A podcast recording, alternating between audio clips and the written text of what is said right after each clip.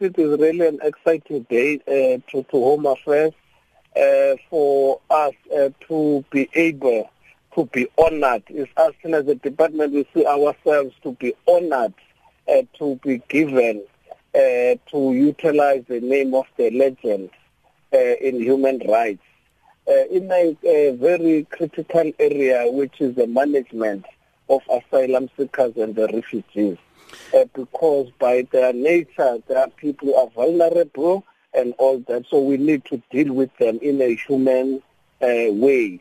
Mm. So to have you know, a person of that stature, it will uh, send a message uh, even to our staff members and we think uh, to the citizens at large uh, to say we need to treat asylum seekers, foreign nationals, in a decent way. Of course, because uh, uh, you know Archbishop uh, Bishop Emeritus uh, uh, Tutu fought for justice, promotion of justice, human rights, freedom, and equality, and that needs to be then reciprocated in how the office operates. Are you going to push for and, and even demand that those values are upheld? Yes. Well, uh, it's exactly uh, what, what we're doing at, at, at, at, at that uh, refugee reception center.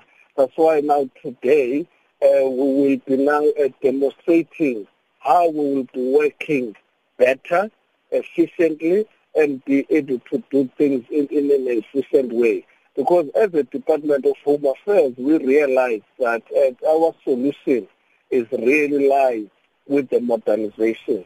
So we want now that when people serve them, no longer say to them, fill this form. We don't want them to know. I say, hey, I want to take your fingerprint in the ink. And now we didn't believe uh, that we can be able to say to people, they can come to us on appointment rather than getting 1,000 people standing outside. Whereas we know that our capacity on a day, we can deal with 300 people. So why can't we say, make an appointment, you are 300, we'll service you, come at this time. Just that alone, it just shows uh, respect and how we want to improve uh, uh our services. When we talk about Batho Pele, that's what it means. And uh, your mo- modernization then is visible in the processing of IDs and passports. But uh, some, some, people, especially foreign nationals, still feel that uh, you need to do some more in processing of uh, asylum seeking and, and related issues then. It's exactly what, what, what we're doing. We said, look, the experiences which have come up from the civic side, uh, we're starting now to push those issues now into our, our immigration. We'll recall that in the past when people were complaining about how we are issuing their visa permits, but immediately we also automated that side. Things improved uh, drastically. And then now where we are now we're on the asylum seeker management side, to say we want to see that if I come to South Africa as an asylum seeker, I'm being attended to like any other uh, person in the country.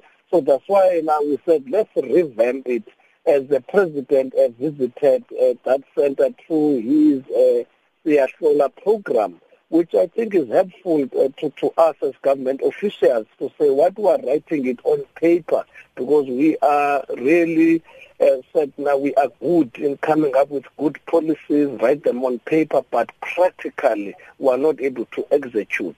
But now because now the president with that program of Siyahlola made us now to make sure that what we say we're doing on paper, it must be felt by the clients of that particular department.